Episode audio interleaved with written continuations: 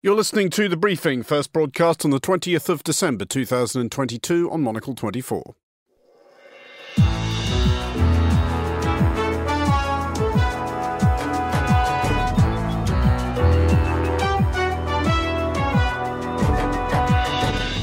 Hello and welcome to The Briefing, coming to you live from Studio One here at Midori House in London. I'm Andrew Mueller. Coming up on today's programme.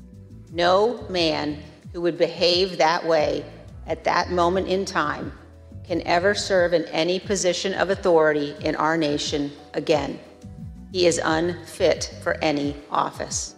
US Congress suggests that it is past time that former US President Donald Trump was in the dock. Also ahead, a verdict in what may be the last Nazi war crimes trial held in a German court. Plus, we'll wrap up the latest business news and. I have always a little bit special situation with Christmas because my birthday is the 24th. So I was a not very lucky child. Finland's former president Tarja Halonen in an excerpt from the Foreign Desk's Finland themed festive episode. That's all coming up right here on the briefing on Monocle 24. And welcome to today's edition of The Briefing with me, Andrew Mueller. Whatever other criticisms may reasonably be made of former US President Donald Trump, he has established a remarkable number of new benchmarks for occupants of the White House. First to be impeached twice, first to have his home raided by the FBI, among other bold innovations. Yesterday, Trump added to this spectacular resume, becoming the first president against whom Congress has recommended criminal charges be brought. Well, I'm joined on the line by Scott Lucas, adjunct professor at the Clinton Institute, University College Dublin, and by Monocle's Washington, D.C. correspondent Chris Cermak, who is here with us in London this week. Um, Scott, first of all, how significant a moment is this in the, I guess, the broad sweep of American history? Well, seems like we've had a lot of significant moments with uh, the unique uh, feature that is named Donald Trump. But this is potentially one of the most significant. I mean, it is, of course, historic. It's the first time that a former president has faced the recommendation of criminal charges. Uh, but the question will be whether the Justice Department proceeds with those criminal charges, say, for example, next year, because the charges, and this is where the significant comes in, are very, very serious. I mean, we are talking about aid to insurrection, which is one of the most serious charges you can face because you're being accused of trying to overthrow your own government. And then when you add to that uh, the obstruction of a government investigation, government proceeding, which of course is the House investigation into the Capitol attack of January 6, 2021, when you add uh, the two charges, which are conspiracy uh, to make false statements and conspiracy to defraud the US government, which are linked to Trump's attempt to overturn the election and prevent uh, Joe Biden from taking office, you are really talking about something which is as close as we've come to America to a coup, uh, an attempted coup by a president. And and the question of whether you ever have accountability for that, whether you ever have the system standing and saying it doesn't matter if this guy's name is Donald, Bob, or John, you know, we can't allow justice to be denied this will be a test of the American system, even if the man has been out of office since 2021 and may now find it difficult to return to the White House in 2025. Uh, Chris, we touched on this a little bit yesterday the difficult judgment that the Department of Justice is going to have to make at some point. Obviously, as Scott was just saying, this report does not oblige the Department of Justice to proceed against Donald Trump, but might it provide a certain amount of political cover if that's what the DOJ wants to do? Because it is a. I mean, obviously, it should be above politics, but nothing ever is, and you would you would find yourself in potentially the very strange situation of running a prosecution uh, with the very high uh, possibility of a severe prison sentence against somebody who is in fact running for president. Yes, and uh, sadly, short answer I think is no, Andrew. In part, in part because of course we know that this House committee uh, investigating January sixth was not supported by Republicans. That was one mm-hmm. of the sad aspects of this when it first started. Though two Republicans did, of course, join the panel in defiance of their own party. So when you speak of cover for the Justice Department in that sense, it was interesting. I was reading through some of the sort of the executive summary has already been released of the report as part of the hearings yesterday. And even they sort of acknowledge this aspect of it that this has been not supported by Republicans, and therefore, you know, not everyone will be reading this. They they hope that it reaches the public eye, but they mm. very hmm. much acknowledge there has also been an effort to undermine this report from uh, from many people on the Republican side. So, to your point about the Justice Department the question is still there. Will they go ahead with a charge against Donald Trump at this particularly fraught time with him running as president again in 2024 as well? This report does not provide them political cover from that, given that the entire January 6th committee has been sadly politicized. What it does offer is reams and reams and reams of transcripts and witnesses and statements. And you look through this report from the start to the finish, the, the way that they lay out the case, the amount of different people they interviewed, all talking about what Trump was thinking ahead of time, that he had planned to deny the election ahead of the election itself, and so on and so forth. The people who were at January 6th believing they were doing this because Donald Trump had called them there all of that should feed into whatever the Justice Department decides. Uh, Scott, which does prompt the, the hardy perennial where Donald Trump is concerned, i.e., the one about will this latest outrage actually make any significant difference to his political fortunes? Because uh, you can already see how he's going to spin this. This is yet further proof of the deep state plot against him to thwart the popular will, uh, etc., and amen. But does this make his chances of securing the Republican nomination, at least, uh, any slenderer? Yes, and I say that for two reasons. One is is on the legal front. Uh, to follow up on what Chris has said, uh, I think if you had asked me a year ago whether the Justice Department would be inclined to proceed with criminal charges against Trump, I would have said at that point uh, probably not, because of all the Trumpists out there, and there are still quite a few who will shout deep state conspiracy and hoax. But what I think has changed in the past year has been, of course, that accumulation of evidence that Chris talked about. But also, Trump is politically weaker, and he's politically weaker for the blunt fact that he did not deliver on victories for the Republicans in the 2022 midterm elections, especially in the U.S. Senate. A lot of the high profile candidates that he backed lost in the key states such as Georgia, Arizona, and in Pennsylvania. And that I think means it makes the Republican establishment a little bit less inclined to give him protection. Um, yes, the House Republicans, those fire breathers will continue to, to go down with Trump, uh, whatever his fate. But the Senate Republicans, especially Mitch McConnell, that's a different question. And I would add to that on the second front, specifically on the political front, the Republicans have an alternative now. They can have Trumpism without Trump. They can go to someone like Florida Governor Ron DeSantis. And that means they don't have to continue to shield him like they have been doing ever since 2017, which gives a little bit more space for the Justice Department, if the legal grounds are there, to proceed with a criminal prosecution. Scott Lucas and Chris Cermak, thank you both for joining us. You're listening to The Briefing. Here is Monocle's Sophie Monaghan Coombs with the day's other stories. Thanks, Andrew. Vladimir Putin has described the situation in four areas of Ukraine that Moscow has unilaterally declared part of Russia as extremely difficult. It is one of his clearest public admissions yet that Russia's invasion of Ukraine is not going to plan. Putin's comments were made on Security Services Day, which is widely celebrated in Russia. Harvey Weinstein has been found guilty of rape and two counts of sexual assault by a jury in California. This marks the second conviction of the Hollywood movie producer who became the face of the Me Too movement five years ago. And authorities in China are rushing to boost the number of intensive care beds, health workers, and medication supplies as COVID 19 surges through the country. Officials have acknowledged it is impossible for the testing system to keep track of skyrocketing cases.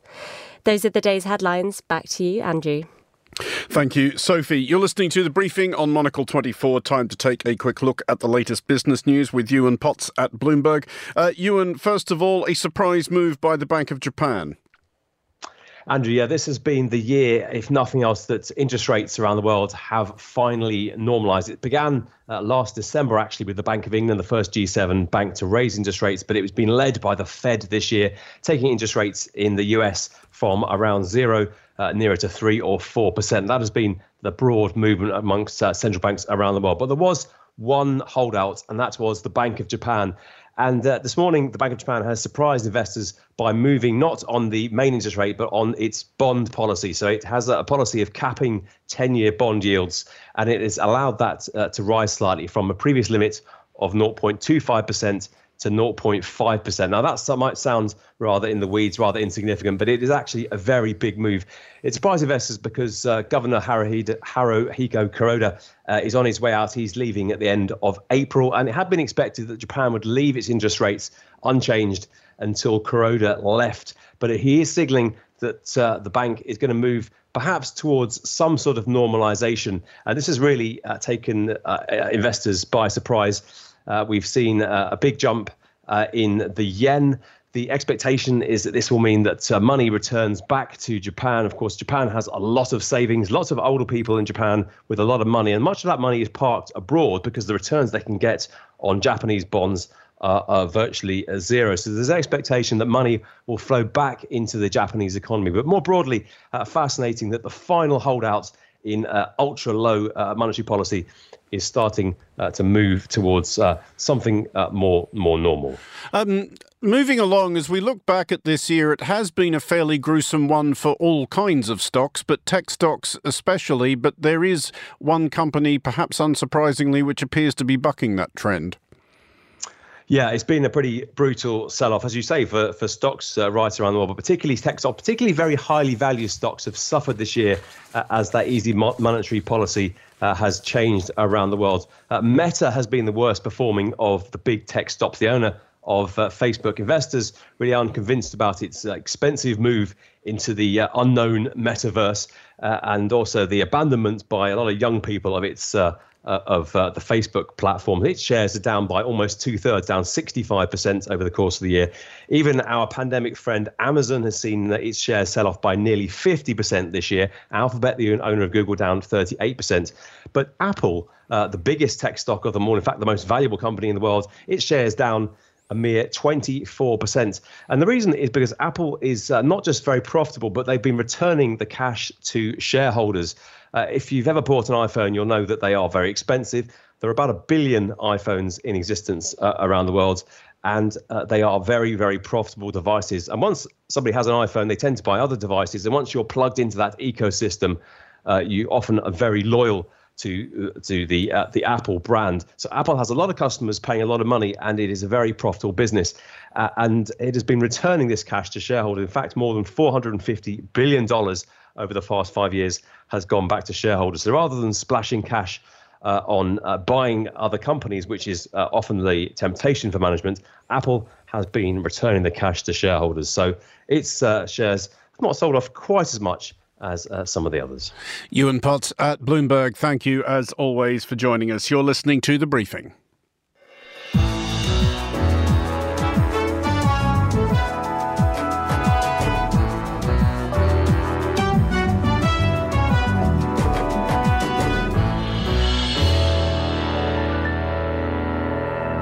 You're back with the briefing on Monocle 24 with me, Andrew Mueller. Prosecutions of Nazi war criminals have become increasingly unusual for the fairly fundamental reason that there are no longer many suspects still alive. This week's conviction by a German court of a 97 year old former secretary of a concentration camp commander will be among the last of its kind. Irmgard Furchner was given a suspended two year jail term on charges relating to her work at Stutthof, a camp in Nazi occupied Poland. Perhaps 65,000 people died there. I'm joined with more on this by Daniela Peled, managing editor of the Institute of War and Peace Reporting. Um, Daniela, you're a familiar voice to our listeners from here in the studio. You join us today uh, from Tel Aviv. Uh, how big a story has this been in Israel? Well, this has been reported, but I mean, I, I wouldn't uh, exaggerate its significance. Um, she was a, a, a, fairly minor figure, really, in the um, the cog of the Nazi death machine. Um, uh, the, the conviction is significant, as you said, because it's going to be one of the last, but also because it maintains the principle of um, uh, of there being justice for, for such crimes. But it's not it's not been it's not been earth shattering here. Let's put it that way. I mean, this case in particular has raised a lot of the questions which have been increasingly raised about these prosecutions in recent years. One that pursuing people uh, who are nearly 100 years old is is a little bit, perhaps arguably vindictive, especially if they did, as you say, uh, form relatively minor roles. But is there the sense that it is nevertheless important because whatever justice is still available to be done must be seen to be done? Well, I, I would agree. Um, definitely, important. The principle is important, and as you also noted, she was given a two-year suspended sentence. No one is is talking about casting a 97-year-old off to prison, but it, it does send an important message that there is no statute of limitations on on, on such crimes. And uh, the purpose of prosecutions is also to punish individuals, but it's also to present an example and to and to um, show the wider society that there is um, there is justice, and also to show potential perpetrators that there are consequences for their actions. And now, um, uh, as I've talked uh, to Monocle before, my my um, my work, the Institute for War and Peace Reporting, is now very much involved in covering the ongoing war crimes trials in Ukraine. And I think that the, a precedent was set in a way in the Second World War that continues to this day and makes the idea of war crimes and crimes against humanity and genocide uh, punishable in a court of law. I mean, is it also, I guess, important to demonstrate, and this is, I guess, where the argument for continuing to prosecute people even into old age uh, does have resonance, that the very fact that this could be anybody's grandmother does tell us something about, or at least does remind us that it, it's it's not snarling monsters with horns and a tail that do this. It is it is by definition ordinary people. Well, absolutely, and I would hope, you know, in, in, in 50 or 60 or even 70 years' time, uh, although justice processes work a, a lot better and more efficiently, and there's much more awareness of them now than there was at the uh, just after the Second World War. I would hope that we are still prosecuting um, people who were involved in in, in Assad's torture chambers in in Syria, for instance, because as you say, it's ordinary people that do this. Um, yeah. You mentioned earlier that this story was not being regarded as huge news in Israel, but is there any concern in Israel and elsewhere that when there is no longer a, a human face that or a living human face that can be put to these crimes, that they do start to fade from the collective memory, and that does uh, further embolden that you know that, that class of increasingly voluble weirdos who want to try and insist that none of this ever happened? Well, that's already very much the case. I mean, it's not just it's not just uh, outright um, Holocaust deniers, but the, as as the memory fades, people actually don't really understand what the Holocaust involved and what genocide actually is, and people see it as comparable to just a bad thing that happened, for instance, or say that Israel's occupation of the Palestinians is uh, performing another Holocaust on them. And while the occupation of the Palestinians is a, a whole other potentially criminal affair. It's certainly not uh, not genocide. So, as so, memory has already faded, and people's understanding has already changed. And I don't think um, that there are still people alive who remember it and who were there. There doesn't. Uh, it's not enough to give it this that sort of um, concrete credibility. Daniela Peled at the Institute for War and Peace Reporting. Thank you very much for joining us. You're listening to the briefing on Monocle 24.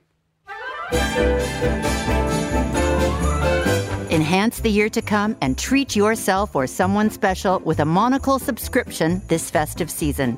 Monocle offers something that you won't find elsewhere a truly international perspective and unrivaled insights into business, culture, design, and more. A present that lasts all year, bringing big ideas, stories of opportunity, and plenty of optimism direct to your door. When you subscribe, you'll get a 10% discount in our shops and online, and of course, a free limited edition tote bag. As well as 10 issues of the magazine, you'll receive our annual specials and access to our exclusive digital travel guides. To round out our 15th anniversary year, for a limited time only, there's 15% off with code RADIO15.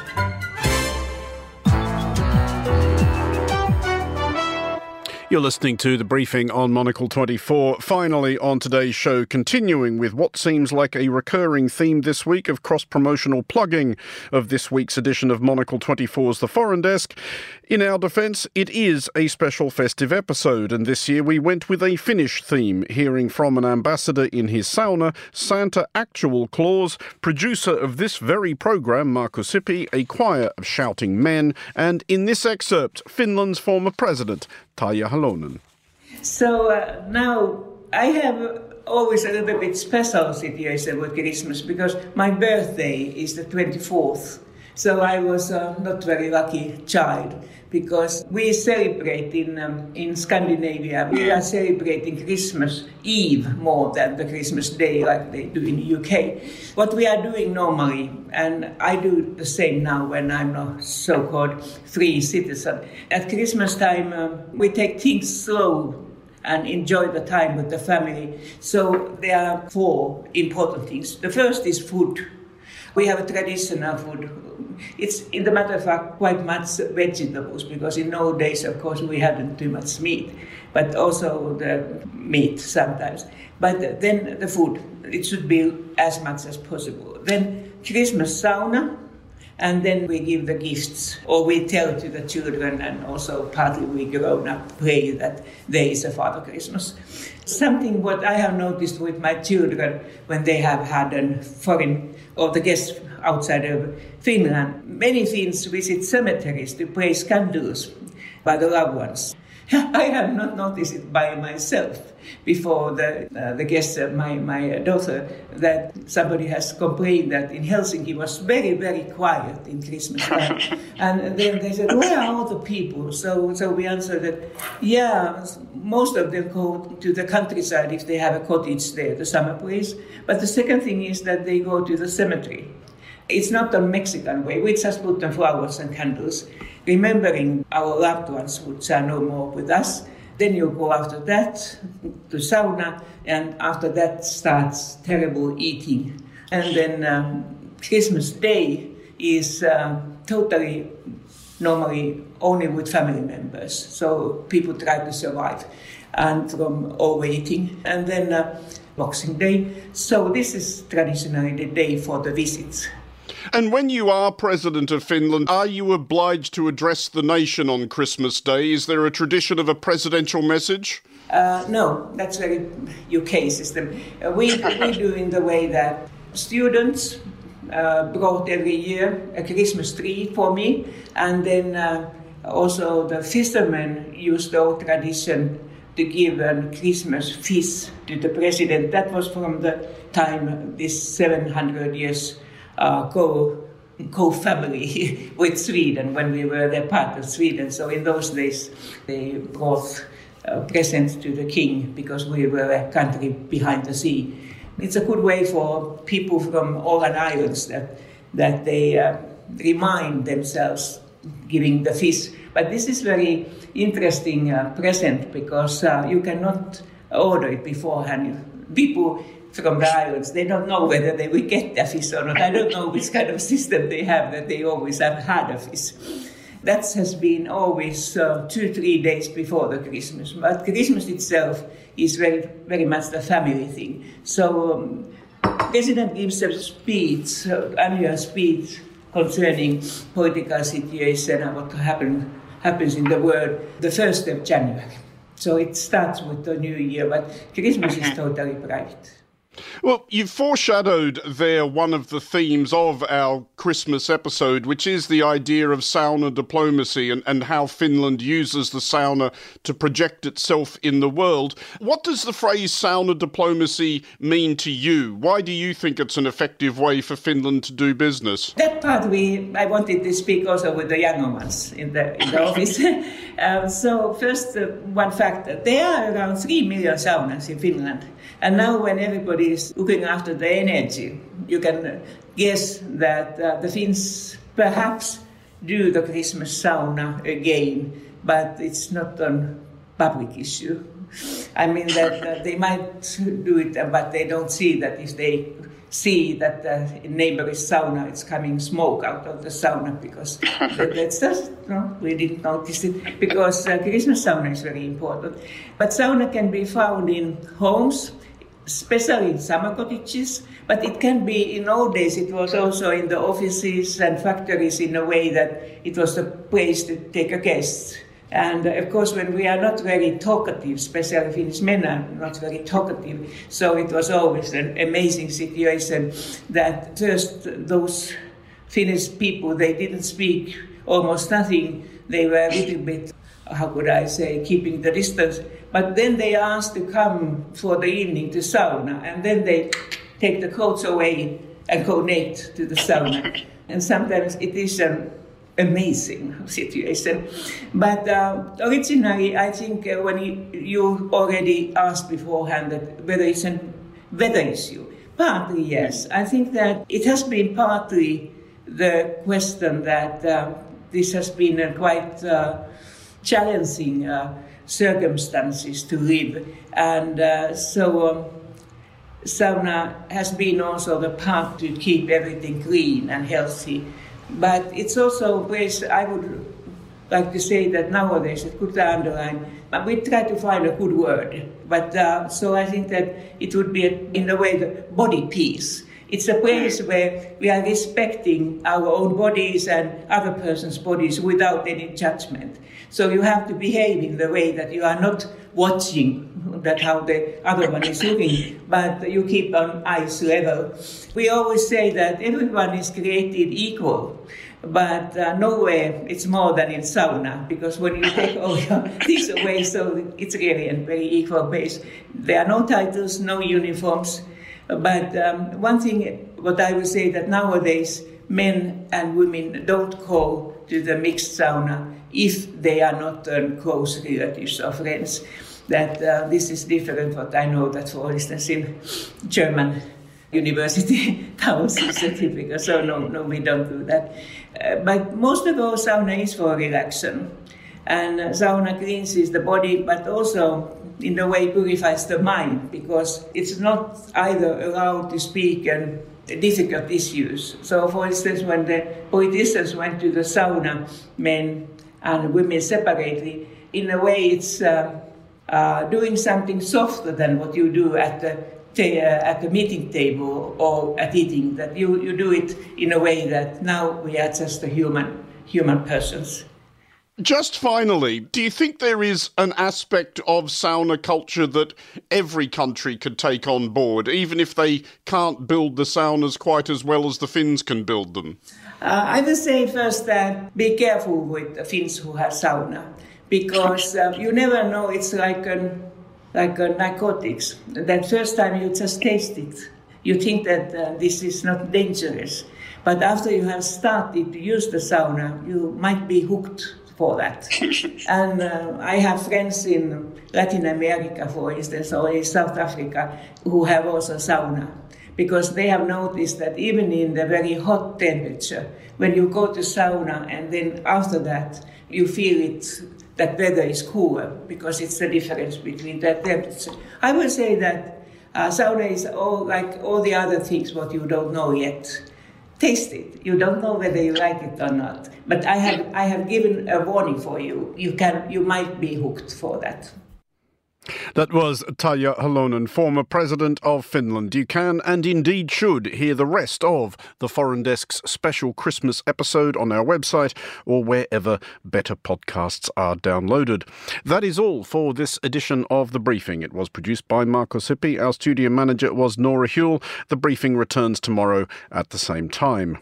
And playing us out, Terry Hall, former lead singer with The Specials, who has died at the age of 63. The Specials, formed in Coventry in the late 1970s, were colossally influential musically, politically, and sartorially, the heart of the ska scene around the two tone record label. But there was yet more to Terry Hall his dolorous deadpan vocals, decorated tracks by Funboy 3, The Colourfield, and collaborations with Bananarama, The Go Go's, Sinead O'Connor, Gorillaz, and Toot Roots and the Maytals, among many others. This was the special's very first single from their 1979 debut album, Gangsters. I'm Andrew Mueller. Thanks for listening.